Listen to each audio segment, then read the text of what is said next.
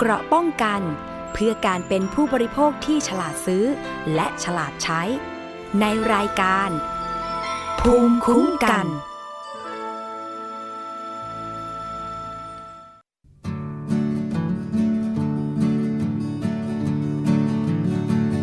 ของกินบ้านเฮาเลือกเอาเต้น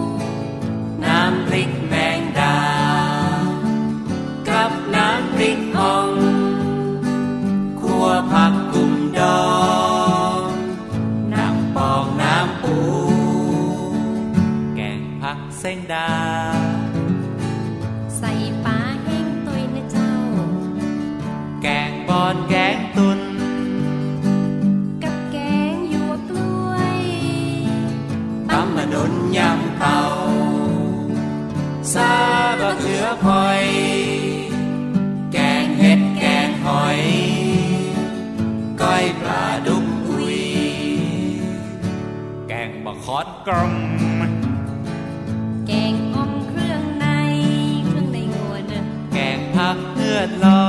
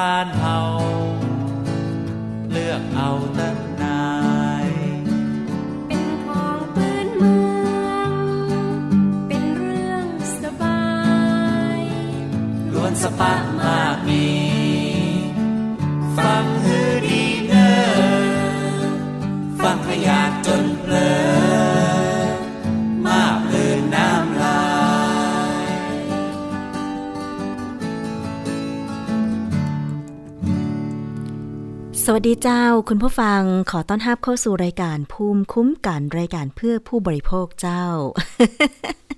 คุณผู้ฟัง แปลกไหมคะ วันนี้ดิฉันมาทักทายคุณด้วยภาษาเหนือนะคะ ก็ให้เหมาะกับเพลงนี้ค่ะ ของกินคนเมือง ผลงานเพลงที่คุณจรันมโนเพชรฝากไว้นะคะ เมนูอาหารที่อยู่ในเพลงก็เป็นเมนูอาหารพื้นเมืองทั้งนั้นเลย ไม่ทราบคุณผู้ฟังรู้จักกันหรือเปล่านะคะ คาดว่าจะรู้จักกันแล้วนาเพราะว่าเป็นอาหารที่ตอนนี้หลายคนชอบกินนะคะ เป็นอาหารเหนือซึ่งเมื่อก่อนเนี่ยเวลาใครไปเที่ยวเชียงใหม่หรือภาคเหนือก็จะได้กิน แต่ตอนนี้อาหารพื้นบ้านนะคะ ในภูมิภาคต่างๆ ก็มีขายในร้านอาหารในกรุงเทพแล้วล่ะ อย่างเพลงนี้เนี่ยบรรยายซะจน ดิฉันก็อยากจะกินอาหารเหนือขึ้นมาแล้ว แต่ว่าจริงๆแล้วเมื่อวานดิฉันทำจอผักกาดนะ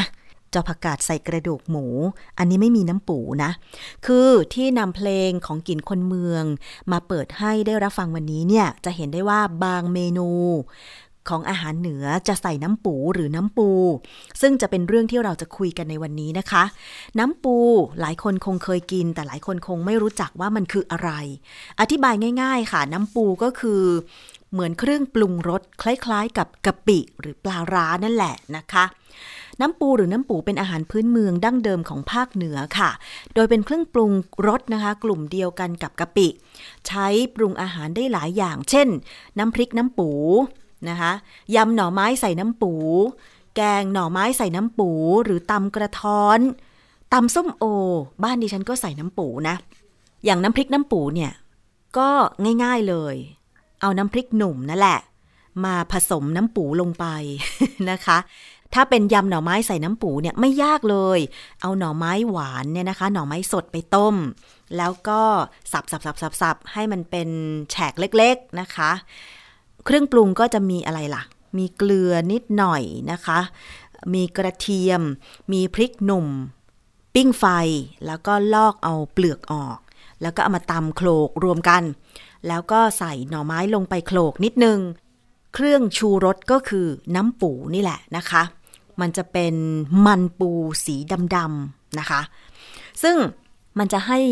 รสชาติก็คือจะมีรสเค็มเล็กน้อย มีความมันของมันปู แล้วก็ที่มันมีสีดำบางคนอาจจะไม่กล้ากิน แต่จริงๆ แล้วสีดำก็คือผ่านการเคี่ยวมานะคะ นี่เป็นเครื่องปรุงรสปรุงอาหารดั้งเดิมของภาคเหนือ อย่างดิฉันเนี่ยเป็นคนเหนือ กินน้ำปูมาตั้งแต่เด็ก แต่คุณแม่เนี่ยทำเอง ไปเก็บปูนา มาตำน้ำปูเอง เคี่ยวเองนะคะ กว่าจะได้น้ำปูเนี่ย เรียกว่าปูดิบ 10 กิโลกรัม ได้น้ำปูที่เป็น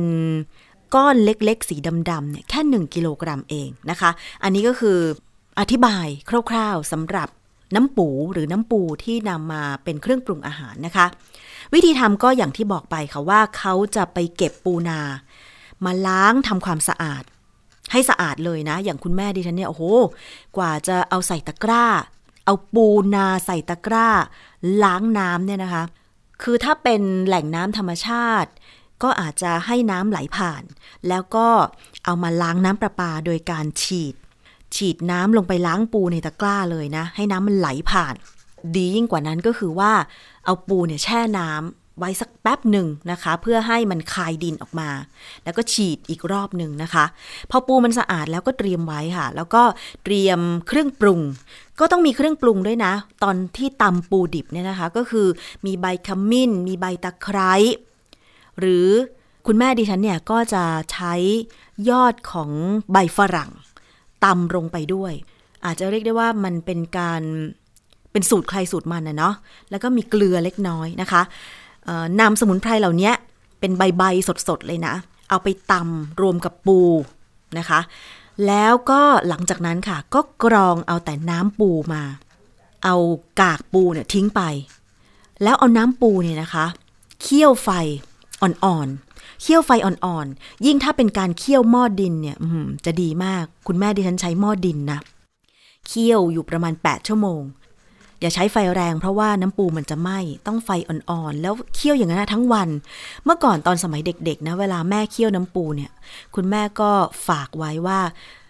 ช่วยดูหม้อน้ำปูให้แม่ด้วยนะคะ เอาไม้ไผ่ ต้องคนไม้ไผ่นะ เอาไม้ไผ่ทำเป็นทัพพีไปคน อย่าให้น้ำปูมันติดก้นหม้ออย่าให้มันไหม้8ชั่วโมงปุ๊บก็จะได้น้ำปูข้นเหนียวสีดำนะคะ แล้วก็พอมันผึ่งให้เย็น เอามาใส่กระปุก เก็บไว้กินได้ตลอดทั้งปีนะคะ ซึ่งก็อย่างที่บอกไปค่ะ ปูดิบ 10 กิโลกรัมเนี่ยทำน้ำปูได้เพียง 1 กิโลกรัมเท่านั้นนะคะ ซึ่งสำหรับผู้บริโภคถ้าเกิดว่าเป็นไปได้เนี่ยสามารถสอบถามแหล่งที่มาของปูนาได้ก็จะดี เพราะปูนาที่นำมาทำน้ำปูเนี่ยมันต้องปลอดภัยไร้สารตกค้าง ปูนาที่มาจากฟาร์มเพาะเลี้ยง สามารถควบคุมมาตรฐาน ความสะอาด ความปลอดภัยได้นะคะ แต่ว่าปูนาในปัจจุบันที่มันอยู่ในนาข้าวเนี่ย ถ้าเกิดว่านาข้าวนั้นใช้สารเคมีกำจัดศัตรูพืช เช่น ใช้ยาฆ่าหญ้า พาราควดก็อาจจะตกค้างถึงปูนาได้นะคะ หรืออาจจะเป็นสารตกค้างอื่น เช่น ปลิงพยาธิอันนี้ก็เป็นไปได้ เพราะฉะนั้นเนี่ย การที่จะได้ปูนาที่มีความปลอดภัยไร้สารตกค้างจึงเป็นสิ่งสำคัญ จะเป็นวัตถุดิบสำคัญในการทำน้ำปูนะคะ ที่จะได้น้ำปูที่ไม่มีสารตกค้าง องค์กรผู้บริโภคค่ะได้ร่วมกันรณรงค์และประสานงานกับองค์กรผู้บริโภคทุกภูมิภาคในการเดินหน้า ยกเลิกสารเคมีทางการเกษตรอันตราย 3 รายการ ก็คือพาราควอตไกลโฟเซตและคลอไพริฟอส และเพื่อเป็นการเฝ้าระวังความปลอดภัยด้านอาหารค่ะ ศูนย์ทดสอบฉลาดซื้อ และโครงการสนับสนุนระบบเฝ้าระวังสินค้าและบริการ เพื่อการคุ้มครองผู้บริโภคด้านสุขภาพ จึงดำเนินการเฝ้าระวังการปนเปื้อนสารเคมีทางการเกษตรในอาหารค่ะ โดยร่วมมือกับเครือข่ายองค์กรผู้บริโภคภาคเหนือ สุ่มเก็บตัวอย่างผลิตภัณฑ์น้ำปู 24 ตัวอย่าง จากตลาดใน 6 จังหวัดทั่วภาคเหนือ ได้แก่จังหวัดพะเยา เชียงราย เชียงใหม่ ลำปาง ลำพูน และจังหวัดแพร่ ในระหว่างวันที่ 7-15 กันยายน 2563 และนำส่งห้องปฏิบัติการมาตรฐาน เพื่อตรวจวิเคราะห์ หาการตกค้างของพาราควดซึ่งเป็นยาฆ่าหญ้านั่นเองนะคะ แต่จริงๆแล้วมีการประกาศให้ยกเลิกการใช้การนำเข้า ตั้งแต่วันที่ 1 มิถุนายน 2563 ที่ผ่านมาแล้วล่ะ แล้วก็ได้มีการเปิดเผยผลการทดสอบ สารตกค้าง สารพาราควดในน้ำปูเมื่อ 25 กันยายนที่ผ่านมา จากจำนวน 24 ตัวอย่าง พบสารพาราควดตกค้าง 8 ตัวอย่าง คิดเป็นร้อยละ 33 หรือ 1 ใน 3 ของตัวอย่างที่สุ่มตรวจทั้งหมดใน 6 จังหวัด จะขอนำรายชื่อของตัวอย่างที่เครือข่ายผู้บริโภคภาคเหนือ ไปเก็บตัวอย่างน้ำปู มาทดสอบในครั้งนี้นะคะ 24 ตัวอย่าง ไปเก็บจากแหล่งไหนบ้างนะคะ คุณผู้ฟัง ก็คือ ไปเก็บจากจังหวัดลำปาง ไม่ระบุยี่ห้อนะคะ ถึง 2 ตัวอย่างด้วยกัน ที่อำเภอแจ้ห่ม 1 ตัวอย่างอำเภอวังเหนือ 1 ตัวอย่าง ไปเก็บน้ำปูยี่ห้อแม่แจ่มจากตลาดสดข่วงเปาตำบลข่วงเปาอำเภอจอมทองจังหวัดเชียงใหม่ไปเก็บตัวอย่างที่ไม่ระบุยี่ห้อจากร้านนางสาวนิตยา บ้านแม่ยางเปรียว ตำบลแม่ยางห่ออำเภอร้องกวางจังหวัดแพร่ ไปเก็บตัวอย่างไม่ระบุยี่ห้อที่บ้านป่าสักตำบล สีก้อย อำเภอแม่ใจจังหวัดพะเยา ไปเก็บตัวอย่างที่ไม่ระบุยี่ห้อนะคะ จากตลาดบ้านปางลาวตำบลบ้านดู่อำเภอเมืองจังหวัดเชียงราย อีกตัวอย่างหนึ่งเก็บมาจากบ้านหนุนอำเภอปงจังหวัดพะเยา น้ำปูไม่ระบุยี่ห้อจากร้านป้าหวิน บ้านร่องกาดใต้ตำบลร่องกาดอำเภอสูงเม่นจังหวัดแพร่ แล้วก็น้ำปูจากบ้านเลขที่ 82 หมู่ 4ตำบลหนองหล่มอำเภอห้างฉัดจังหวัดลำปาง อีกตัวอย่างหนึ่งนะคะ มาจากบ้านเลขที่ 31 ทับ 8 หมู่ 7 ตำบลสาลาอำเภอเกาะคาจังหวัดลำปาง น้ำปูยี่ห้อหางดง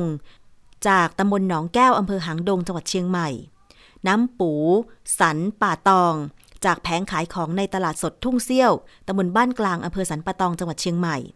น้ำปูเชียงดาวจากร้านขายของชำในหมู่บ้านทุ่งละครตำบลเชียงดาวอำเภอเชียงดาวจังหวัดเชียงใหม่ น้ำปูไม่ระบุยี่ห้อจากตลาดบ้านป่าแงะจังหวัดเชียงราย น้ำปูไม่ระบุยี่ห้อจากตลาดเวียงเชียงรุ้งอำเภอเวียงเชียงรุ้งจังหวัดเชียงราย แล้วก็น้ำปูไม่ระบุยี่ห้อจากร้านป้าสั้น บ้านปากห้วยตำบลวังทงอำเภอเมืองจังหวัดแพร่ น้ำปูจากร้านแม่สีวัยนะคะสามแยกเด่นชัยอำเภอเด่นชัยจังหวัดแพร่ น้ำปูไม่ระบุยี่ห้อจาก ตลาดภูซางอำเภอภูซางจังหวัดพะเยา น้ำปูไม่ระบุยี่ห้อจากตลาด น้ำบ้านแวนอำเภอเชียงคำจังหวัดพะเยา น้ำปูไม่ระบุยี่ห้อจากตลาดเฮียชาญแม่ขจานจังหวัดเชียงราย น้ำปูไม่ระบุยี่ห้อจากตลาดอินทร์จังหวัดลำพูน น้ำปูแม่ปัน ร้านแม่ปัน ตลาดหลายสายแม่ทาจังหวัดลำพูน อันนี้บ้านดิฉันเองนะคะ น้ำปูไม่ระบุยี่ห้อจากร้านตาสายจังหวัดลำพูน น้ำปูป้าดาร้านป้าดาของเมืองจังหวัดลำพูน อันนี้ 24 ยี่ห้อที่เขาไปเก็บตัวอย่างมา แล้วปรากฏว่าไปตรวจวิเคราะห์หาสาร ตกค้างก็คือสารพาราควดพบ 8 ตัวอย่างคิดเป็นร้อยละ 33 จากจำนวนที่สุ่มตรวจทั้งหมด 24 ตัวอย่างนะคะ โดยตัวอย่างทั้งหมดมีค่าเฉลี่ยของการตกค้างพาราควดเป็นจำนวน 0.04275 มิลลิกรัมต่อกิโลกรัม อะ ลองไปฟังผลการทดสอบจากคุณสารีอองสมหวัง เลขาธิการมูลนิธิเพื่อผู้บริโภคค่ะแปดยี่ห้อที่เราพบเนี่ย คือเนื่องจากว่ามันก็เป็นวัฒนธรรมของฉลาดซื้อเวลาเราตรวจพบอะไรเนี่ย เราจะบอกยี่ห้อนะคะ เพราะฉะนั้นเนี่ยที่เราพบน้ำปูเนี่ยมีทั้งหมด 8 ตัวอย่างนะคะ แต่ว่าเอิ่มมีน้ำปูที่ไม่ระบุยี่ห้อนะฮะก็คือว่าก็เป็นการทำขายในท้องถิ่นนะคะ ซึ่งอันเนี้ย มาจากแจ้ห่มลำปางที่พบพาราควอดสูงสุดนะฮะก็คืออยู่ที่ 0.09 มิลลิกรัมต่อกิโลกรัมนะฮะนั้นเป็นตัวอย่างที่หนึ่งตัวอย่างที่สองเนี่ยก็ไม่ได้บอกยี่ห้อเหมือนกันนะจ๊ะเนื่องจากว่าอาจจะขายถ้าเห็นรูปเนี่ยก็จะเห็นนะฮะว่าเป็นเป็นการจำหน่ายในในตลาด แล้วก็เป็นชาวบ้านเคี่ยวน้ำปูมาขายเองนะฮะพูดผลของ สิ่งที่เราตรวจพบก่อน ประเด็นที่สามเนี่ยก็คือ อันเนี้ยบอกว่าเอ่อยี่ห้อน้ำปูแม่แจ่มนะฮะซึ่งเอ่อเก็บจากตลาดสดขวงเปาเอ่อจอมทองเชียงใหม่นะคะซึ่งพบอยู่ที่ 0.046 มิลลิกรัมต่อกิโลกรัมนะฮะแล้วก็เอ่อยี่ห้อที่สี่เนี่ยเอ่อตัวอย่างที่สี่นะฮะก็ไม่มียี่ห้อเหมือนกัน แต่ว่าเก็บจากร้านนางสาวนิตยานะคะ ที่ร้องกวางจังหวัดแพร่นะฮะพบอยู่ที่ 0.042 มิลลิกรัมต่อกิโลกรัมตัวอย่างที่ 5 ไม่มียี่ห้อเหมือนกันนะฮะแต่เราเก็บจากแม่ใจนะฮะพะเยาพบพาราควอดอยู่ที่ 0.40 มิลลิกรัมต่อกิโลกรัมนะคะตัวอย่างที่ 6 น้ำปูไม่ระบุยี่ห้อเหมือนกันนะฮะพบที่ตลาดบ้านปางลาว บ้านดู่เมืองเชียงรายนะฮะพบอยู่ที่ 0.031 มิลลิกรัมต่อกิโลกรัมนะฮะตัวอย่างที่ 7 เนี่ยก็เป็นน้ำปูไม่ระบุยี่ห้อจากบ้านหนุนอำเภอปงพะเยานะคะพบพาราควอดอยู่ที่ 0.011 มิลลิกรัมต่อกิโลกรัม แล้วก็ตัวอย่างสุดท้ายที่พบนะฮะก็คือจากร้านป้าหวินนะฮะ บ้านร่องกาดใต้ ร่องกาดสูงแม่นจังหวัดแพร่นะคะพบอยู่ที่ 0.006 มิลลิกรัมต่อกิโลกรัม ก็ถือว่าน้อยที่สุดนะคะ ค่ะนั่นคือผลการทดสอบหาสารตกค้างพาราควอดในน้ำปูหรือน้ำปู 8 ตัวอย่างที่คุณสารีได้อธิบายไปว่ามีตัวอย่างไหนบ้างนะคะ แต่คุณผู้ฟังคะที่เหลือค่ะ จาก 24 เจอไป 8 ใช่ไหมคะจำนวนที่เหลือนะคะ ไม่ว่าจะเป็นตัวอย่างที่ลำพูนเนี่ยไม่เจอเลย คือไปเก็บตัวอย่างที่จังหวัดลำพูนถึง 4 ตัวอย่างไม่พบเลย อันนี้ก็พอจะมั่นใจได้เนาะว่าไม่มีสารตกค้างพาราควอดในน้ำปูที่ลำพูน ที่เชียงรายอย่างตลาดเฮียชานแม่คาจานก็ไม่เจอนะคะ น้ำปูจากตลาดน้ำน้ำแวน เชียงคำพะเยาก็ไม่เจอ ตลาดภูซางก็ไม่เจอนะคะ แม่สีวัยเด่นชัยแพร่ก็ไม่เจอ ป้าสั้นปากห้วยอำเภอเมืองจังหวัดแพร่ก็ไม่เจอ ตลาดเวียงเชียงรุ้งเชียงรายก็ไม่เจอนะคะ ตลาดบ้านป่าแงะเชียงรายก็ไม่เจอ แล้วก็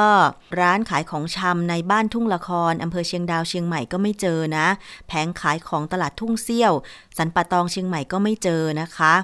น้ำปูจากหมู่4ตำบลหนองแก้วหางดงเชียงใหม่ก็ไม่เจออะฮะตำบลท่าสาราเกาะคาก็ไม่เจอนะคะ แล้วก็หนองหล่มห้างฉัดลำปางก็ไม่เจอ คือจะบอกว่าหลายคนอาจจะมองว่าทำไมทางมูลนิธิเพื่อผู้บริโภคทางนิตยสารฉลาดซื้อ ถึงต้องเปิดเผย ยี่ห้อของสินค้าด้วย ลองไปฟังเหตุผลจากคุณสารีอองสมหวังอีกครั้งค่ะ ยืนยันนะคะว่ากระบวนการเก็บเนี่ยมีการสอบถาม นะคะ แต่ว่าโอ้เราคงไม่ได้ไปตรวจยีนปูที่มาแน่นอนนะคะ เพราะนั้นเนี่ยก็เชื่อว่าจากการสอบถามเนี่ยก็เป็นปูที่มาจากธรรมชาติในแต่ละพื้นที่ เพราะว่าเป็นการขายคือถ้าคุณดูเนี่ยมันไม่ใช่ระดับอุตสาหกรรม ถูกไหมฮะ มันไม่ใช่ปูที่ทำส้มตำซึ่งขณะนี้มีทั้งนำเข้ามาจากต่างประเทศ มีทั้งเลี้ยงแบบใกล้เคียงกับธรรมชาติอะไรเงี้ยมันมีหลายแบบมาก นะคะ หรือเลี้ยงแบบอุตสาหกรรมเลย เพราะฉะนั้นเนี่ยเอ่อเราจะเห็นว่าปูเหล่านั้นเนี่ยมันมีการผลิตที่มากกว่าไอ้น้ำปูเนี่ยเนี่ยเจ้าเล็กๆนะพี่พูดเนี่ยพี่ยังรู้สึกไม่ดีเลยนะว่า โหนี่เราแบบคือปกติเราเราก็ฉลาดซื้อเนี่ยจะตรงไปตรงมามาก เพราะเราเชื่อว่าเวลาเปิดเผยยี่ห้อเนี่ย มันจะทำให้เกิดการเปลี่ยนแปลง อย่างเช่นพี่ยกตัวอย่างนะฮะว่าเราตรวจไขมันทรานเนี่ย 24 ชั่วโมงเราได้รับอีเมลจากบริษัทเลย ว่าเขาจะเปลี่ยนการผลิตโดนัทให้เราทันที เพราะเราเชื่อว่าเวลาผู้บริโภค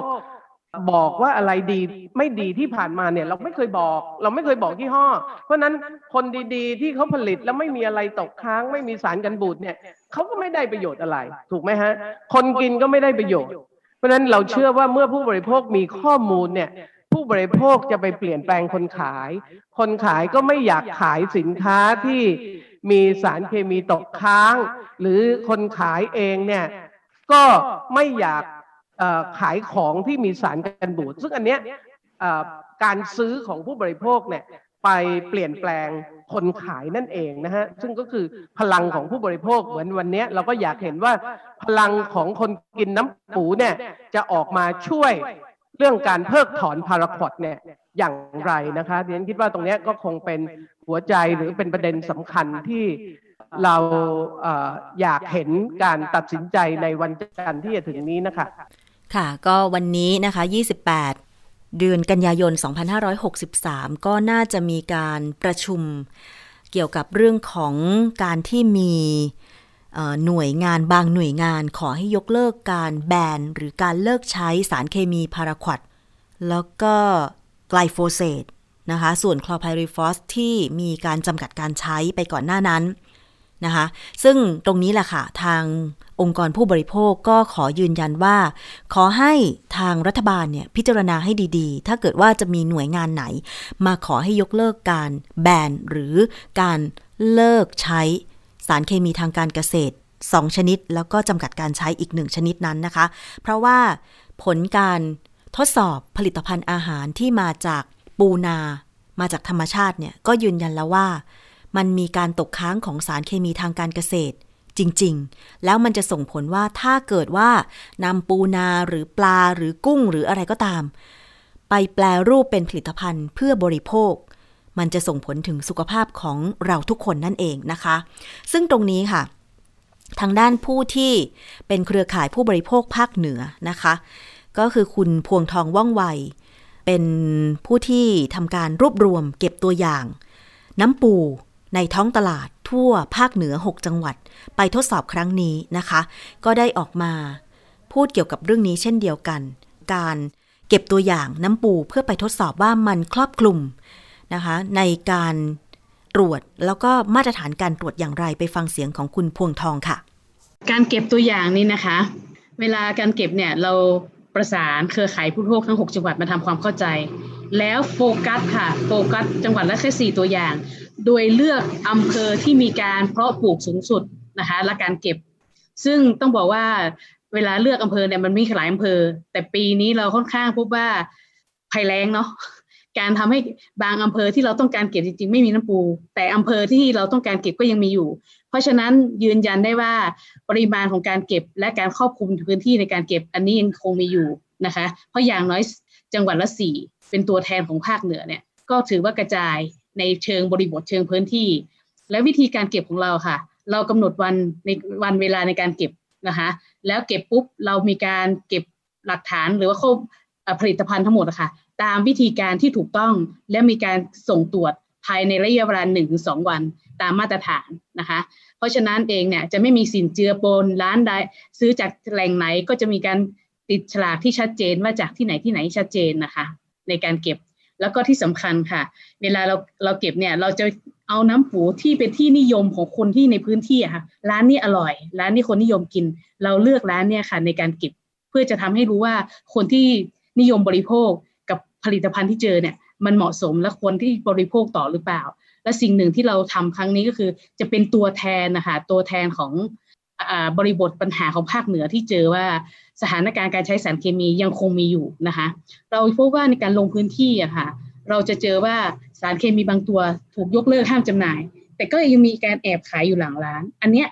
ต้องดำเนินการอย่างชัดเจนนะคะ เราคิดว่าผู้บริโภคไม่ต้องเสี่ยงกับเรื่องต่างๆ ที่เกิดขึ้นอีกแล้วค่ะ ค่ะ อันนั้นก็คือเสียงของคุณพวงทองว่องไวเครือข่ายองค์กรผู้บริโภคภาคเหนือนะคะ ในการที่ไปเก็บตัวอย่างน้ำปูตามตลาดต่างๆ มาทดสอบหาสารตกค้างในน้ำปู ซึ่งก็พบว่ามี 8 ตัวอย่าง ที่มีสารพาราควดตกค้าง ซึ่งจริง ๆ แล้วเนี่ย เราก็คงพอทราบกันแล้วเนาะว่า สารเคมีกำจัดศัตรูพืชเนี่ย นอกจากเป็นอันตรายกับพืช ฉีดไปพืช โดยเฉพาะวัชพืชหรือว่าหญ้าเนี่ยก็ตาย อย่างพาราควดเนี่ยก็คือยาฆ่าหญ้านั่นเองนะคะ คุณผู้ฟัง พาราควดสารเคมีกำจัดวัชพืช มีคุณสมบัติทำลายการสังเคราะห์แสงของใบไม้ เมื่อฉีดพ่นไปโดนส่วนที่เป็นใบเขียว จะทำให้วัชพืชเหี่ยวและตายไป โดยกลไกการทำงานของพาราควดนั้นกำจัดเฉพาะศัตรูพืชเท่านั้น ไม่มีฤทธิ์ทำลายระบบรากแล้วก็โคนต้น โดยคุณสมบัติที่มีประสิทธิภาพสูง และต้นทุนที่ต่ำ จึงทำให้เกษตรกรนิยมใช้พาราควดอย่างกว้างขวาง โดยในปี 2560 นะคะ ไทยนำเข้าพาราควดถึง 44,501 ตัน คิดเป็นมูลค่า 3,816 ล้านบาท นับเป็นมูลค่าสูงเป็นอันดับหนึ่งของวัตถุอันตรายที่นำเข้ามาในไทย พูดถึงพาราควดพาราควดชื่อทางการค้าของมันอย่างเช่น กรัมม็อกโซนอะคุณมาฟัง ก็ลองไป หาดูนะว่าตอนนี้ยังมีขายอยู่ไหม ซึ่งอาจจะมีชื่อยี่ห้อทางการค้าอื่นๆอีกนะคะ แต่ว่าส่วนมากเราก็จะได้ยินเนาะพาราควดเนี่ย กรัมม็อกโซนอะไรอย่างเงี้ย อันนี้เป็นชื่อทางการค้านะคะ มีข้อมูลมาจากเว็บไซต์ของกระทรวงสาธารณสุขนะคะ อันนี้ดิฉันขอหยิบยกมา กองโรคจากการประกอบอาชีพและสิ่งแวดล้อมกรมควบคุมโรคกระทรวงสาธารณสุขค่ะ พาราควดนะคะ สะกดเป็นภาษาอังกฤษว่า P A R A Q U A T นะะเป็นสารกำจัดวัชพืช ชื่อทางการค้าที่พบบ่อยก็คือกรัมม็อกโซน มีความเป็นพิษสูง เนื่องจากมีฤทธิ์กัดกร่อนมาก ไม่มียาต้านพิษ ข้อมูลศูนย์พิษวิทยาโรงพยาบาลรามาธิบดี แสดงข้อมูลอัตราการตายของผู้ป่วยในประเทศ ในประเทศไทยที่ร้อยละ 10.2 จึงมีความเสี่ยงมากเกินกว่าที่จะนำมาใช้อย่างปลอดภัย เพราะฉะนั้นทางการไทยไม่อนุญาตให้มีการตกค้างของพาราควดในอาหารหรือสิ่งแวดล้อมนะคะโดยเฉพาะในอาหารเนี่ยไม่อนุญาตให้ตกค้างเลย อย่างที่คุณสารีอองสมหวัง พูดไว้เลยค่ะว่า จากผลการวิเคราะห์ หาสารเคมีพาราควดตกค้างในน้ำปูเนี่ยก็พบว่า แม้จะมีปริมาณตกค้างที่ไม่มากใน 8 ตัวอย่าง แต่ก็ถือว่าผิดกฎหมาย สันนิษฐานได้ว่าปูนาที่เก็บมาจากท้องนานั้นเนี่ย เป็นปูนาที่มีการปนเปื้อนสารเคมี ประเภทพาราควดจากข้อมูลดังกล่าวจะเห็นว่า แม้จะมีการห้ามนำเข้า การผลิต และการจำหน่ายสารพาราควดตั้งแต่ 1 มิถุนายน 2563 เป็นต้นมาแล้ว แต่ก็ยังพบการตกค้างของสารพาราควดในสิ่งแวดล้อมและในอาหาร ไม่สอดคล้องกับการที่กระทรวงเกษตรและสหกรณ์นำข้อมูลของนิตยสารฉลาดซื้อไปอ้างว่าไม่พบพาราควดในปูนา ตามที่เป็นข่าวที่เผยแพร่ไปเมื่อ 28 สิงหาคมที่ผ่านมา แล้วก็ใช้เป็นเหตุผลในการพิจารณาให้ยกเลิกการใช้สารพาราควดในการประชุมที่กำลังมีขึ้นในวันจันทร์ 28 กันยายน 2563 นี้ ทั้งที่ข้อเท็จจริง การสุ่มตรวจของนิตยสารฉลาดซื้อ เมื่อต้นเดือนธันวาคม 2561 เป็นการสุ่มตรวจปูนาเลี้ยงดองเค็ม ที่ใช้ในการทำส้มตำในพื้นที่กรุงเทพมหานครและปริมณฑลและศูนย์ทดสอบฉลาดซื้อยังไม่เคยทำการทดสอบน้ำปูหรือน้ำปู อาหารของคนไทยภาคเหนือตามที่อ้างเลยนะคะอะอันนี้เป็นคำชี้แจงของนิตยสารฉลาดซื้อนะคะ จากการทดสอบ สารตกค้างพาราควดในน้ำปูในครั้งนี้นะคะ จาก 24 ตัวอย่างพบ ตกค้าง 8 ตัวอย่างถือเป็น 1 ใน 3 เป็นที่ทราบกันดีว่าสารพาราควดเป็นสารเคมีที่มีพิษเฉียบพลัน มีอันตรายร้ายแรง การพบตกค้างในอาหารจึงเป็นความเสี่ยงต่อสุขภาพของผู้บริโภคทุกคน ซึ่งเป็นต้นทุนในการรักษาพยาบาลของรัฐ โดยที่ผู้ค้าสารเคมีไม่เคยต้องแบกรับ และไม่ต้องเสียภาษีในการนำเข้าประเทศ รวมทั้งยังใช้การกดดัน การจ้างมืออาชีพ มาล็อบบี้เจรจา ให้กระทรวงเกษตรและคณะกรรมการวัตถุอันตราย ทบทวนการยกเลิก สารเคมีอันตรายกลุ่มนี้อย่างต่อเนื่องนะคะ ซึ่งองค์กรผู้บริโภคทั่วประเทศขอคัดค้าน ให้มีการทบทวนการยกเลิกการใช้สารพิษพาราควอตและคลอไพริฟอส โดยขอให้คงมติการยกเลิกการใช้สารเคมีทั้งสองชนิด และเร่งดำเนินการถอดถอนไกลโฟเซตซึ่งเป็นสารที่ก่อให้เกิดโรคมะเร็ง เพื่อความปลอดภัยของผู้บริโภค ไปฟังข้อเรียกร้องนะคะจากคุณสารีอองสมหวังว่า ถ้าประเทศไหนที่เป็นต้นทางผลิต สารเคมีทางการเกษตรอย่างพาราควดไม่ใช้สารเคมีแล้วเนี่ยก็ไม่ควรที่จะส่งออกไปยังประเทศอื่นนะคะ รวมถึงนโยบายการแบนสารเคมีของไทยด้วยไปฟังจากคุณสารีค่ะ คือก็ต้องถือว่าประเทศจำนวนมากขนาดนี้แบนนะคะ เพราะฉะนั้นเนี่ยการที่ประเทศเรามีกติกาเนี่ยไม่ยอมรับให้มีการตกค้างเนี่ยนั่นหมายความว่าอาหารที่นำเข้าทั้งหลายเนี่ยก็ไม่สามารถที่จะนำเข้า ถ้ามี บริษัทที่จะนำเข้าเนี่ยก็ต้องแสดงให้เห็นนะฮะอย่างน้อยคุณก็ต้องมีใบยืนยัน ว่าอาหารที่คุณนำเข้าเนี่ยไม่มีการตกค้างสารเคมีชนิดนี้นะคะ ซึ่งอันนี้ก็เป็นเรื่องปกตินะคะ อย่างเช่นเรายกตัวอย่างนะคะว่าเอ่อเวลาเราส่งออกไปเอ่อที่ประเทศไหนก็ตามเนี่ย ประเทศนั้นเขาก็จะให้เรามีหลักฐานยืนยัน ว่าเรามีสารเคมีตกค้างไหมซึ่งเราก็ต้องมีหลักฐานยืนยัน ซึ่งก็เหมือนกัน แล้วเรียนคิดว่าการที่เรามีนโยบายเนี้ยไม่น่าจะกระทบกับทั้งการส่งออกและการนำเข้า เพราะว่าแน่นอนการส่งออกนี่ยิ่งไม่น่าจะกระทบเลย เพราะว่าโดยเฉพาะเราส่งออกไปยุโรป ส่งออกไปที่จีนขณะนี้จีนก็ยกเลิกการใช้แล้ว คือคือต้องบอกว่าตัวพาราคอตเนี่ยถึงแม้ว่า เกษตรกรเองเนี่ยจะเห็นว่ามันมีความสำคัญมันใช้ได้ผลชะงัด แต่ว่าเราลองนึกดูเรียนขออนุญาตย้อนประวัติศาสตร์นิดนึงนะฮะ ผลิตโดยสวิตเซอร์แลนด์ คนผลิตขนาดนี้ไม่ใช้สวิตเซอร์แลนด์เนี่ยยกเลิกมานานมากแล้ว ขายให้จีน จีนก็ไม่ใช้เนาะแล้วทำไมเราจะต้องเป็นประเทศที่คือโดยหลักเนี่ยนี่เป็นข้อเรียกร้องขององค์กรผู้บริโภคเลยว่า ถ้าประเทศต้นทาง ไม่ใช้สารเคมีนั้น ประเทศไทยไม่ควรใช้สารเคมีนั้น คือเขาเรียกว่าหลักนี้เขาเรียกว่า certificate of free sale นะฮะเหมือนพม่าเนี่ย เราจะส่งยาไปขายที่พม่าเนี่ย ถ้าพม่าเห็นว่ายาตัวนี้ไม่ใช้ในประเทศไทยเนี่ยพม่าจะไม่ให้มีการนำเข้า ซึ่งเขาก็ยึดหลักที่เรียกว่า certificate of free sale คือคุณต้องขายในประเทศของคุณที่เป็นผู้ผลิต ซึ่งขณะนี้กติการะหว่างประเทศเนี่ยมันยัง ไม่ได้เรียกว่าไม่ได้ไปถึงขนาดนั้นนะฮะก็คือยังมีการเรียกว่าผลิตเพื่อการส่งออกเท่านั้น ซึ่งเราคิดว่าปรากฏการณ์แบบนี้เนี่ยมันไม่ควรเกิดขึ้น แล้วประเทศไทยไม่ควรยอมรับกติกาแบบนี้ ในเมื่อประเทศที่ผลิตเนี่ยเขายังไม่ใช้เลยเนาะแล้วทำไมเราถึงยังจะใช้อยู่อีกยันคิดว่านี่เป็นประเด็นที่องค์กรผู้บริโภคอย่างเราเนี่ยรับไม่ได้ค่ะเราคิดว่า การตัดสินใจทางนโยบายเนี่ยก็เราก็อยากเห็นว่ามันมีความคงเส้นคงวาเนาะคือหมายถึงว่า consistency ในเชิงของการตัดสินใจ เพราะฉะนั้นเราไม่ได้เล่นขายของนะ เวลาเราตัดสินใจแบบนี้เนี่ยเราต้องทำการหลายอย่าง แจ้งไปเป็นประเทศที่นำเข้าสินค้ามาในประเทศ แจ้งองค์การการค้าโลกเอ่อเพราะฉะนั้นวันดีคืนดีคุณบอกว่าคุณแบนแล้วพออีก ไม่กี่เดือนคุณบอกไม่แบนแล้วอะไรเงี้ยนะเราไม่ได้เล่นขายของ เราคิดว่าเอ่อประเทศเนี่ยมันก็มีหน้าตานะเพราะฉะนั้นความคงเส้นคงวาในการกำหนดนโยบาย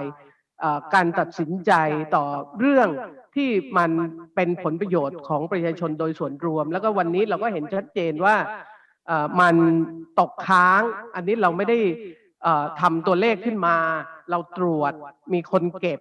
นะคะ28 ตัวอย่างตก 8 ตัวอย่างเนี่ยในความเห็นส่วนตัวของเรียนที่ผ่านมาเนี่ยเราถือว่าอยู่ในเกณฑ์สูงนะคะหนึ่งในสามเนี่ยก็ถือว่าอยู่ในเกณฑ์สูง เพราะฉะนั้นมันก็เป็นความเสี่ยงของผู้บริโภค เพราะฉะนั้นเราก็คิดว่าเอ่อสิ่งเหล่านี้จะเป็นข้อมูลที่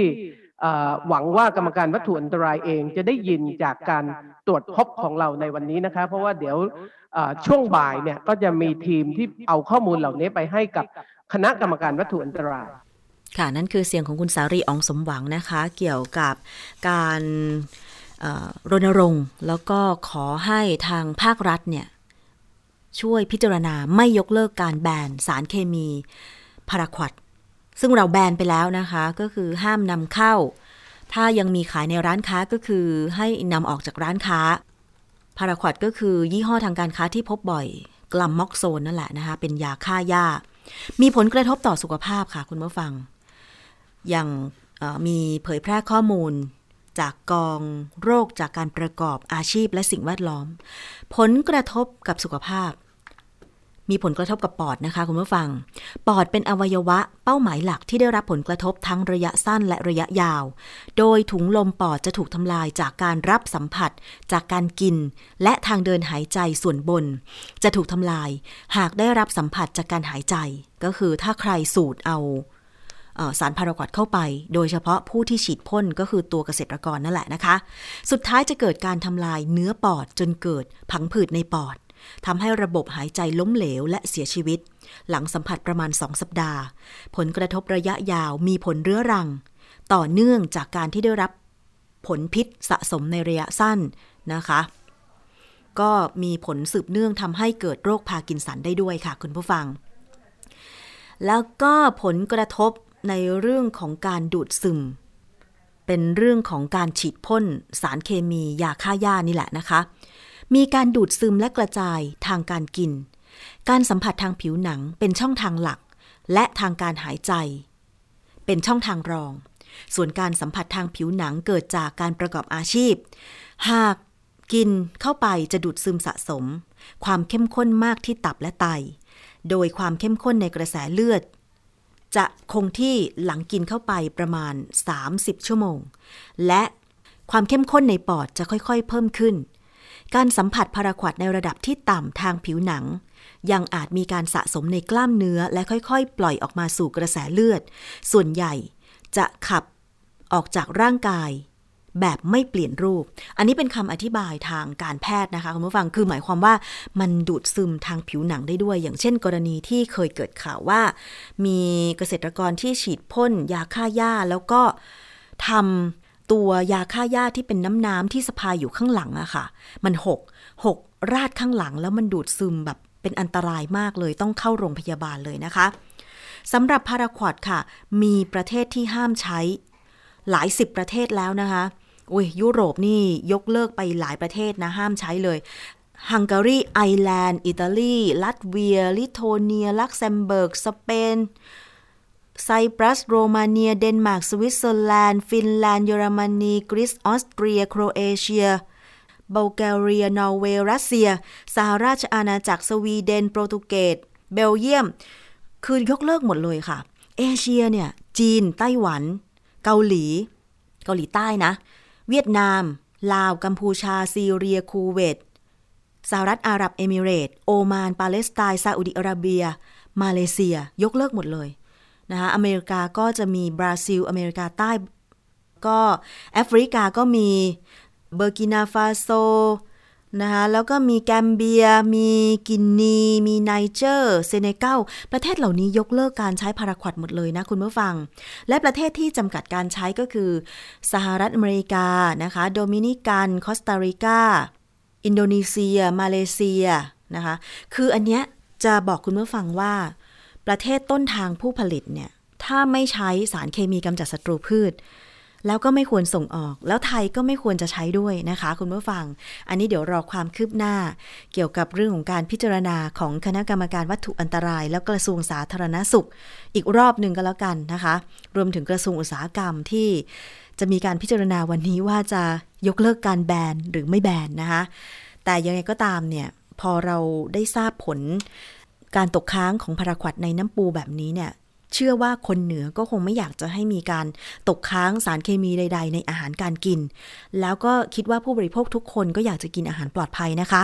เพราะฉะนั้นเร่งหาสารที่จะมาทดแทนสารเคมีการเกษตรเหล่านี้โดยเร็วเถอะค่ะ การฆ่าหญ้าก็มีหลายวิธี แต่จริงหญ้าก็มีประโยชน์ในการคลุมดินนะคะหรือว่าจะเป็นการสร้างความชุ่มชื้นอย่างอื่น เพียงแต่ว่าจะต้องมีการจัดการ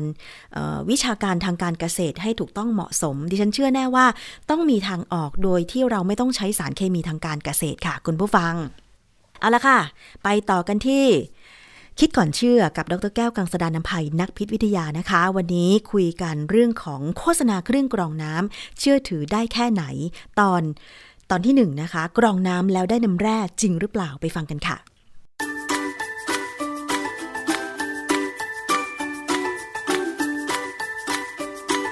ช่วงคิดก่อนเชื่อ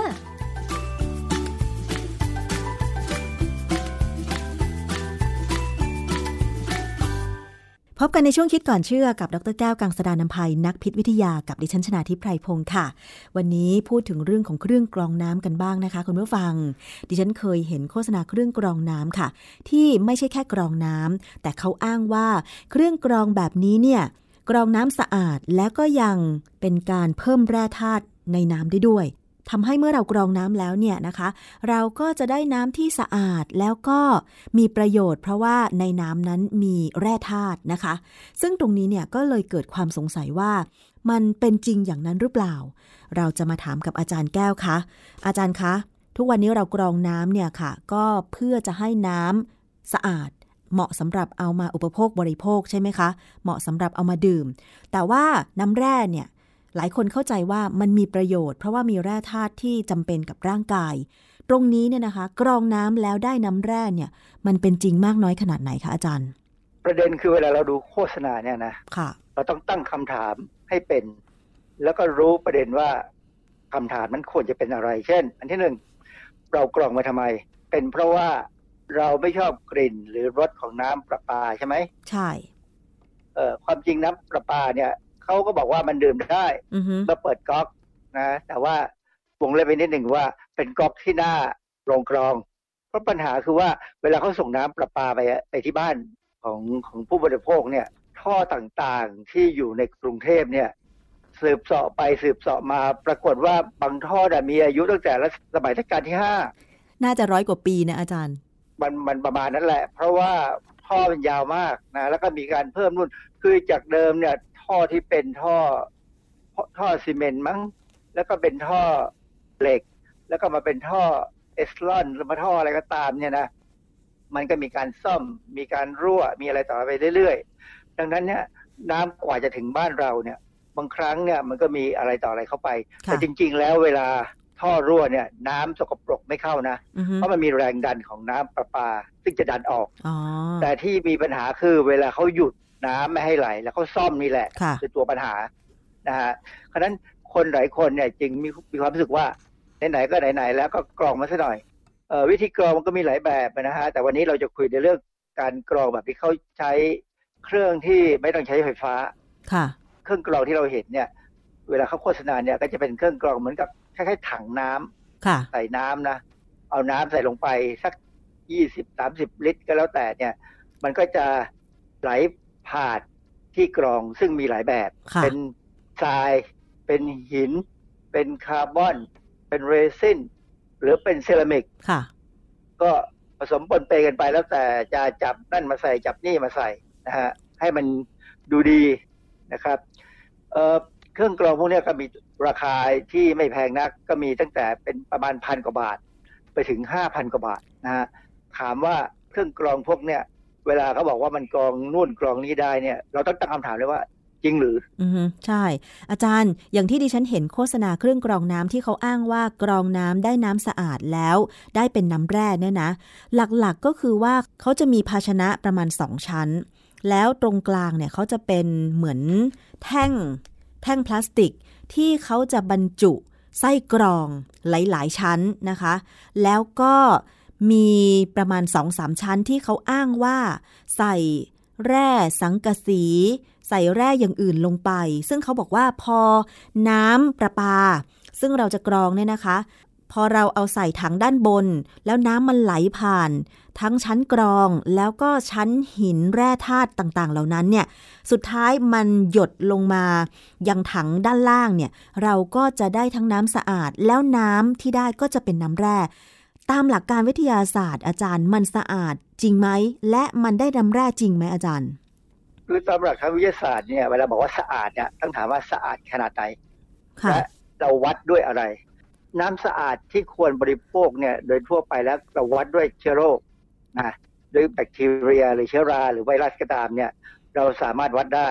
โดยห้องปฏิบัติการเนี่ยสามารถเอาตัวอย่างน้ำเนี่ยไปเพาะเชื้อและวัดดูได้ ค่ะคราวนี้เครื่องกรองที่เขาขายเนี่ย ใครรับรองว่าถ้าผ่านมาแล้ว ไปเพาะเชื้อแล้วไม่มีเชื้อโรคอืมนั่นน่ะสินะฮะเพราะเครื่องกรองพวกนี้ ไม่ผ่านออยอยู่แล้ว เพราะออยไม่ไม่ยอมให้เครื่องกรองแบบนี้ขาย เนื่องจากว่าผมจะยกตัวอย่างให้ฟัง ย้อนไปสิบกว่าปีเมื่อปี 2550 เนี่ย ในเอ่อเว็บไซต์ของ Messenger ออนไลน์นะนะ Messenger ออนไลน์ก็ผู้จัดการนี่แหละนะฮะก็มีบทความอันหนึง ว่าออยเชือดเครื่องกรองน้ำไบโอเทคนิค อะไรเงี้ยนะ แล้วก็เจ้าของเนี่ยเขาเป็นเป็นหมอค่ะข่าวก็มีบอกว่านายแพทย์สิริวัตรหมอสิริวัตรเนี่ยเป็นตอนนั้นเป็นเลขาออยอยู่นะฮะก็กล่าวกับสคบในการประสานงานร่วมกันป้องกันการเอารัดเอาเปรียบผู้บริโภค จากสินค้าที่ไม่ได้มาตรฐาน หรือโฆษณาเกินจริง ในตอนเนี้ยออยออกข่าวเนี่ยมีสินค้าอยู่สี่ประเภท ในสี่ประเภทเนี่ยประเภทที่สามคือเครื่องกรองน้ำเติมลึกเกลือแร่แร่ธาตุที่อวดอ้างว่าดีส่งเสริมสุขภาพช่วยรักษาโรคเอ่อและมีข้อความตอนหนึ่งบอกว่า ด้านนางรัศมี ซึ่งผมเข้าใจว่านางรัศมีนี่คงเป็นเอ่อเจ้าหน้าที่ของออยนะค่ะกล่าวว่าขณะนี้ได้ดำเนินคดีตามกฎหมายกับบริษัทที่จำหน่ายเครื่องกรองน้ำหรือเครื่องทำน้ำแร่ที่นำเข้าจากไต้หวันและเกาหลีจำนวน4ราย ซึ่งอวดอ้างช่วยรักษาโรค นอกจากนี้ได้มีคำสั่งห้ามขายผลิตภัณฑ์ ผู้ใดฝ่าฝืนนำไปขายเนี่ยหรือไปส่งต่อให้คลินิกไหนก็ตามเนี่ยถือว่าผิดค่ะนะฮะซึ่งอันเนี้ยเป็นหลักฐานว่าณปัจจุบันนี้เนี่ยเครื่องกรองน้ำที่เขามีการโฆษณานั้นน่ะ ผมเข้าใจว่ามันยังมีปัญหากับออยอยู่นะค่ะ คือในมาตรฐานของทางด้านเครื่องมือหรือว่าอุปกรณ์ ต่างๆล่ะคะอาจารย์มันมีการรับรองมาตรฐานไหมอย่างเช่น เครื่องใช้ไฟฟ้าสมอ รับรองใช่ไหมคะ อย่างพวกเครื่องกรองน้ำพวกเนี้ยหน่วยงานไหนควรจะมาดูแลมาตรฐานคะอาจารย์ ผม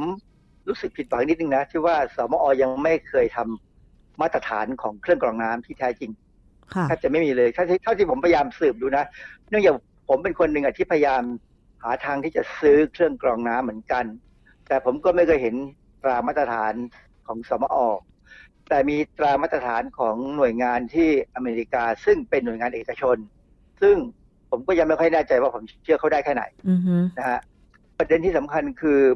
เครื่องกรองน้ำที่เขาเอามาขายแบบที่ใช้บอกว่าทำได้น้ำแร่ด้วยเนี่ย ประเด็นคือผู้บริโภคเข้าใจไหมว่าน้ำแร่คืออะไร คือถ้าความเข้าใจของดิฉันนะคะ ก็คือ น้ำที่มันอยู่ใต้ดิน แล้วเผอิญว่าชั้นใต้ดินนั้นเนี่ยมีแร่ธาตุอยู่ มีหินมีชั้นหินอะไรต่างๆ อยู่ แร่ธาตุมันก็เลยปะปนมากับน้ำอย่างเช่นบ่อน้ำแถวบ้านดิฉันเนี่ยค่ะ ที่เขาขุดแล้วนำน้ำมาใช้อะรู้สึกว่าพอดื่มเข้าไปเนี่ย มันจะมีรสที่ไม่เหมือนกับน้ำประปาอาจารย์ ใช่คือคือแร่ธาตุเนี่ยไม่เกิดรสชาติที่ไม่เหมือนกันเพราะฉะนั้น น้ำแร่หลายยี่ห้อมันมาจากหลายที่ค่ะรสชาติหรือกลิ่นก็จะไม่เหมือนกันค่ะขึ้นอยู่กับว่าเราชอบหรือไม่ชอบ เราดื่มน้ำแร่กันเนี่ยเพ ราะเราชอบหรือไม่ชอบค่ะแต่อย่าไปหวังว่าแร่ธาตุนั้นจะมีประโยชน์หรือไม่มีประโยชน์หอ้ารือวมีโทษด้วยซ้ำบางที บางทีมันอาจจะมีโทษก็ได้ ถ้าค่ะมันมีแร่ที่มีปัญหาอ๋อคือแร่ธาตุที่ที่เราต้องการเพื่อให้ร่างกายเนี่ย มีสุขภาพดีเนี่ย เป็นแร่ธาตุที่ต้องมาจากอาหารเท่านั้น ต้องมาจากอาหารเท่านั้นควรจะมาจากอาหารเท่านั้นเลยค่ะเพราะว่ามันเป็นสิ่งที่พิสูจน์กันมาตั้งนานแล้วว่า ถ้าเรากินอาหารให้ครบห้าหมู่เนี่ย เราได้แร่ธาตุครบ ค่ะนะและละสุขภาพเราก็จะดีค่ะ แต่ว่าน้ำเนี่ย สิ่งที่เราต้องการจากน้ำคือน้ำสะอาดบริสุเราทธิ์ไม่ได้ต้องการแร่ธาตุอะไร เออแค่สะอาดไม่มีเชื้อโรคพอแล้วค่ะ เพราะฉะนั้นเนี่ยการที่มันบอกว่าเราเอาน้ำไปกรองแล้วได้น้ำแร่ออกมาแล้วร่างกายต้องการในความจริง เราต้องการเฉพาะรสชาติไม่ได้ต้องการแร่ธาตุในนั้น เพราะว่าแร่ธาตุที่ได้มาเนี่ย มันขึ้นอยู่กับว่าไอ้หินที่เขาให้มันกรองใช่ไหมค่ะ เพราะฉะนั้นเราก็ไม่รู้ว่าไอ้หินนั้นมีมาตรฐานอะไรบ้าง เป็นหินแบบไหน จริงๆเนี่ยนะเวลาเราพูดถึงแร่ธาตุในน้ำเนี่ยแร่จะละลายในน้ำได้มันต้องแตกตัวเป็นประจุ แตกตัวเป็นประจุต้องมีหมายความว่าประจุยังไงคะอาจารย์ มันต้องละเอียดคือมากน้ำหรือยังไงคะมันต้องแตกตัวแยกตัวออกมาเป็นประจุเลยคือสมมติว่า เวลาเราพูดถึงเกลือแกงเนี่ยค่ะ เกลือแกงเนี่ยก็เป็นแร่ธาตุนะฮะอือฮึแต่เวลามันลงไปในน้ำเนี่ย มันแตกตัวเป็นโซเดียมบวกกับคลอไรด์หรือคลอรีนลบ อันนี้เป็นประจุเมื่อเป็นประจุแล้วมันถึงจะละลายน้ำได้อ๋อถ้ามันไม่แตกตัวมันจะไม่ละลายน้ำเพราะฉะนั้นเอ่อแร่ธาตุที่เขาบอกว่ามาจากหินน่ะมันคงแตกตัวได้ ถ้ามันมีความสามารถในการแตกตัวในน้ำที่มีความเป็นกรดด่างค่อนข้างจากกลางค่ะ อย่างเช่นๆแต่ความจริง น้ำบ่อน้ำค่ะอาจารย์ หรือว่าน้ำแร่ที่เขามาโฆษณา คืออันนี้หมายความครับว่า ชั้นหินบริเวณนั้น มันมีแร่แล้วพอมีน้ำผ่านมา แร่มันแตกตัวเป็นประจุ มันก็เลยปนมากับน้ำบริเวณนั้น ซึ่งเขาก็ตักเอาน้ำบริเวณนั้นมาทำให้มันสะอาดและบรรจุขวดขายอย่างนี้ ถูกต้องหรือเปล่าคะอาจารย์ ประมาณนั้น คือน้ำแร่เนี่ยตามตามข้อบังคับของออยนะซึ่งเขาถือตาม WHO หรือองค์การอนามัยโลกเนี่ยนะเออน้ำแร่เนี่ยพอเขาตักตวงมาใส่ขวดแล้วเนี่ยเขาจะห้ามเอาไปทำกรรมวิธีอื่นใด อาจจะกรองได้บ้างเพื่อให้มันใสอะนะค่ะหรืออาจจะเติมคาร์บอนไดออกไซด์เพื่อให้มันมีความเป็นอะไรเป็นเหมือนเป็นไอ้น้ำอารมณ์อะนะค่ะฟองฟู่รสชาติดูดูดีอะนะหรืออาจจะใช้โอโซนได้บ้างค่ะฆ่าเชื้อหน่อย ถ้าคิดว่ามันจะมีเชื้อ แต่ห้ามเติมนู่นเติมนี่นะอืมเพราะฉะนั้นมันก็แค่นั้นเอง ผมจะบอกให้ว่าจริง ๆ แล้วน้ำประปาบ้านเราเนี่ยไม่ว่าจะที่ไหนก็ตามแม้ในไม่ว่าในกรุงเทพหรือว่าในต่างจังหวัดเนี่ย ก็อาจจะบอกว่าเป็นน้ำแร่ก็ได้ เพราะว่ามันมีแร่ธาตุค่อนข้างสูงอืมแล้วแร่ธาตุที่อยู่ในน้ำประปาเอาในกรุงเทพก่อนนะ ก็จะเป็นพวกแมกนีเซียมค่ะแคลเซียม ซึ่งอันนี้เป็นแร่ธาตุที่ร่างกายต้องการ เพราะฉะนั้นคนที่ใช้น้ำประปาในการบริโภคเนี่ยนะ ถ้าเราฆ่าเชื้อมันได้ เช่นต้มน่ะนะได้น้ำแร่แล้วเพียงแต่ว่าอร่อยไม่อร่อยอีกเรื่องหนึ่งค่ะแต่ว่าการต้มเนี่ยมันสามารถจะเอาคลอรีนออกไปได้ เพราะฉะนั้นกลิ่นคลอรีนก็จะหายไปค่ะ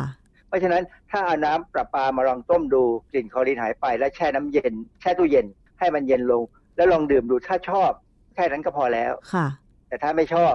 ก็อาจจะต้องไปซื้อเครื่องกรองน้ำเพื่อกรองเอาแร่ธาตุออกให้หมดให้มันน้อยลงค่ะ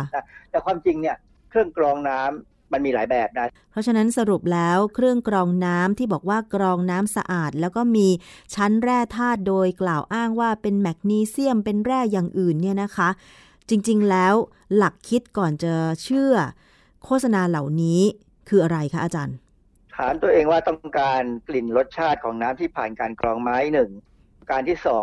มันมีความสกปรกค้างมากไหมมีเชื้อโรคไหม เพราะว่าที่เราเคยเจอปัญหาของมันคือเวลากรองไปเรื่อยๆเนี่ยไอชั้นกรองต่างๆ บางอย่างเนี่ยมันเก็บเชื้อโรคเอาไว้ แล้วมันเกิดมีการแพร่เพิ่มขึ้นมาเพิ่มขึ้นของของเชื้อแบคทีเรียของเชื้อรา ของตะไคร่น้ำอะไรก็ตามเนี่ยค่ะ มันก็กลายเป็นน้ำที่น้ำเข้าสะอาดกว่าน้ำออก กลายเป็นอย่างนั้นไปนะคะ อาจารย์ เออมีอันนี้เป็นจริง ๆ นะ เป็นเรื่องที่เจอ เพราะฉะนั้นผมถึงบอกว่าปัจจุบันเนี้ออยยังตามอยู่ว่ามีใครขายของแบบนี้แล้วโฆษณาอะไรแบบไหนค่ะอเขาก็พยายามตามดูนะ แต่ว่าบางครั้งเนี่ยออยจะตื่นสายก็ได้ เพราะว่าโฆษณานี้มันเช้ามืดมากอืมในทีวี หรือไม่อย่างนั้นก็มาตอนดึก ไม่ดึกบางทีก็ประมาณบ่ายสองโมงเงี้ยคือตามดูเพื่อเจอค่ะ อาจารย์ถามเพิ่มเติมนิดนึงค่ะ ที่เขากล่าวอ้างว่ามีก้อนแร่ เช่นแมกนีเซียม ซึ่งเท่าที่เห็นโฆษณาเนี่ยมันหนาประมาณ 1 นิ้ว แล้ววางอยู่ในแท่งพลาสติกกลมๆ อยู่ชั้นใดชั้นหนึ่งเนี่ยค่ะ การที่น้ำมันผ่านแค่แร่ประมาณ สูงประมาณ 1 นิ้ว ก้อนกลมๆ เส้นผ่านศูนย์กลางประมาณสัก 5 นิ้วอย่างเงี้ยค่ะอาจารย์ มันจะมีแร่ธาตุติดมากับน้ำนั้นไหมคะอาจารย์ขึ้นอยู่กับว่าไอ้เจ้าแร่นั้นจะอยู่อยู่ในรูปของเกลือก่อนนะ มันต้องอยู่ในรูปเกลือถึงเป็นแท่งได้ คราวนี้เกลือนั้นอะละลายน้ำไหมละลายน้ำละลายน้ำได้ดีแค่ไหน ซึ่งจริง ๆ แล้วเนี่ยมันก็ละลายน้ำได้ ไม่ค่อยดี ถ้าจะให้ดีแต่ต้องทำให้น้ำเนี่ยออกมีความเป็นกรดอืมบ้าง มันจะทำให้ตัวแร่ธาตุเนี่ยแตกตัวออกเป็นเป็นประจุได้ค่ะ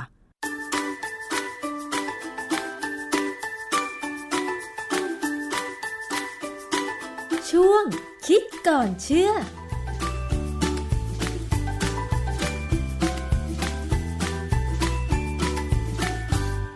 และนี่ก็คือช่วงคิดก่อนเชื่อกับดรแก้วกังสดานนภัยนักพิษวิทยานะคะ ได้ทราบกันไปแล้วค่ะ ใครที่เคยเห็นผ่านตามาบ้างเกี่ยวกับโฆษณาเครื่องกรองน้ำที่เขาอ้างว่ามีทั้งส่วนที่เป็นตัวกรองน้ำและส่วนที่เป็นแร่ธาตุเพื่อที่จะกรองน้ำแล้ว แล้วได้น้ำที่สะอาดรวมถึงได้น้ำแร่ ก็ลองพินิษพิจารณาดูกันแล้วกันนะคะ ว่าเราควรจะเชื่อหรือไม่ควรจะเชื่อค่ะ และนี่ก็คือช่วงเวลาของรายการภูมิคุ้มกัน รายการเพื่อผู้บริโภคนะคะ ติดตามรับฟังกันได้ทางไทย PBS Podcast ไม่ว่าจะเป็นเว็บไซต์หรือว่าแอปพลิเคชัน รวมถึงฟังผ่าน สถานีวิทยุต่างๆ ที่เชื่อมโยงสัญญาณอยู่ในขณะนี้ด้วยค่ะ วันนี้หมดเวลาลงแล้วนะคะ อย่าลืมค่ะ กดติดตาม Facebook ของไทย PBS Podcast กันได้ ส่งประเด็นคำถามหรือว่าประเด็นข้อสงสัยปัญหาของผู้บริโภคมาได้ทาง facebook.com/thaipbspodcast นะคะ ดิฉันชนะทิพไพรพงศ์ยินดีค่ะ ที่จะนำคำถามหรือปัญหาเหล่านั้นส่งต่อให้ผู้เชี่ยวชาญ เพื่อหาแนวทางในการแก้ไขนะคะ วันนี้หมดเวลาลงแล้วค่ะ ต้องลากันไปก่อน เจอกันใหม่ในครั้งหน้านะคะ สวัสดีค่ะ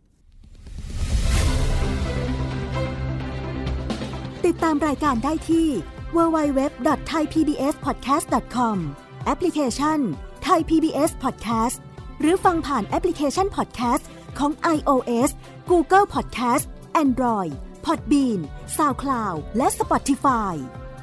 ติดตามความเคลื่อนไหวของรายการและแสดงความคิดเห็น โดยกดถูกใจที่ facebook.com/thaipbspodcast